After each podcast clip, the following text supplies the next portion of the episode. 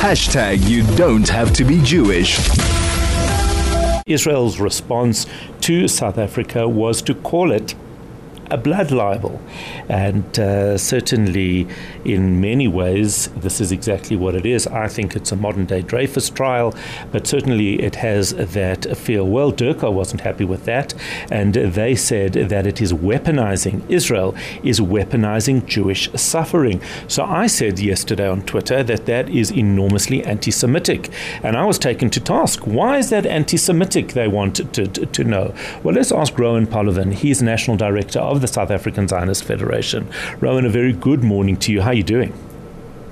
Good morning, Howard. I'm very good, and you? I am well, thank you. So, is that is DIRCO saying that Israel is weaponizing Jewish suffering to deflect criticism? Is is that inherently is that an anti-Semitic statement? Well, Howard, it is anti Semitic, and it's anti Semitic by definition. There's an international definition of anti Semitism called IHRA, which says that, you know, accusing the Jews of exaggerating the Holocaust is one of several reasons that would be labeled anti Semitic. So, according to DIRCO and Dangor, Jews, the most persecuted people in history, should not be suffering, should not be defending themselves from those who wish to call them suffering. And uh, this idea that uh, Jews are uh, should be um, the only people in history who should not defend themselves from uh, these attempts is highly anti-Semitic, and to make these comments as a government official is pretty atrocious, in my opinion. And the fact is that this was the whole war is as a result of attack on, of an attack on Jews. Exactly. So how do you remove that? You know, if, if, if we precluded from using a Jewish suffering as part of an argument when that is what this is about, then it, it almost doesn't allow us, it, it, it really is a way to shut down any, any defense, isn't it? Of course. So Jews uh, are um, not allowed to suffer, they're not allowed to defend themselves from people who wish to perpetrate suffering. Uh, and uh, they're not allowed to defend themselves in international law or any other legal forum. I mean, the 7th of October was the worst single day massacre of Jews since the Holocaust. And I would say we have been suffering.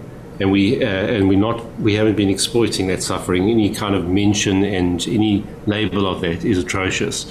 Uh, we have a right to be humans. We are humans, uh, and to isolate and uh, denigrate Jews for, for wanting to defend themselves, for having a right to defend ourselves from these heinous actions, uh, is uh, shock, shocking. I mean, the, I, I, would say that DIRCO, there's a, there's a famous anti Semitic book by Norman Finkelstein, um, a sort of so called academic, mm. who wrote a book, uh, and I put this inverted commas for your listeners reflections on the exploitation of Jewish suffering inverted commas. Oh, I would say that right. uh, people like that, have, uh, DIRCO, have that book on their bookshelf and read it uh, quite often. Yeah, because that really is it's, it's it's really just a tool, isn't it? Just to keep us to keep us quiet, to try and remove any any form of argument or defense. Because if we can't say that uh, that this is anti-Semitism, then uh, then you know what are we actually talking about?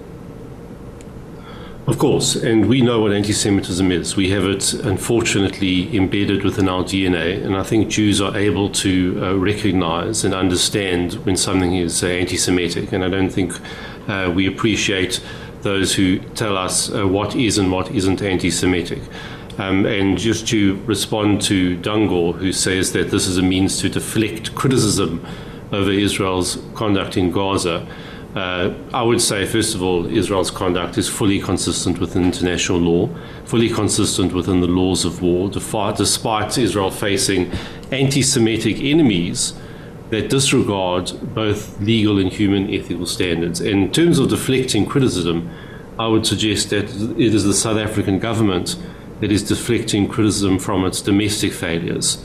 Uh, so I would say uh, the, they should look very closely at themselves in the mirror here. Hmm. What do you think? How do you think this is going to play out?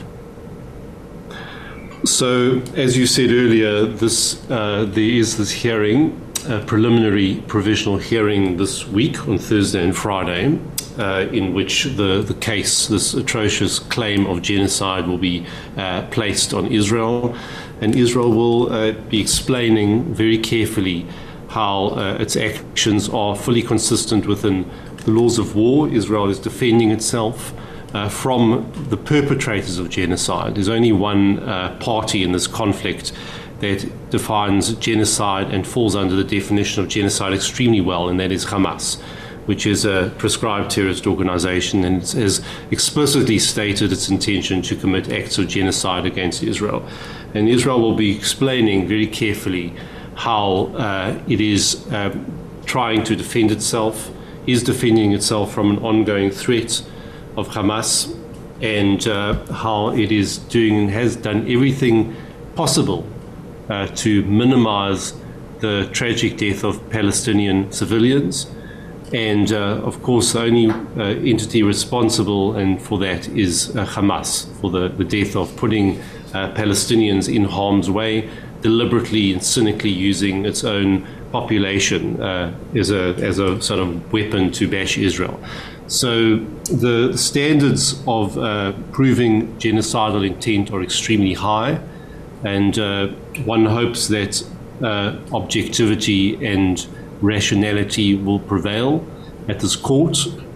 Uh, but we'll be watching very, very closely. Unfortunately, uh, the, the ICJ, the International Court of Justice, is a UN court, and uh, the UN is, has become a body uh, that certainly is not rational and certainly um, not fair to the Jewish state. So I think these are some of the worries that people are concerned about. And, and certainly we've seen the United Nations almost doubling down, uh, becoming more and more concerned. It, it, it, seemed to me as Israel was moving further into Gaza and was about to discover just how complicit UNRWA was and has been um, in propping up, supporting, actively supporting Hamas. It seemed as though the United Nations was becoming more and more hysterical um, about about Israel's actions, and that uh, that to me was an indication that they have been concerned. If this is a United Nations body,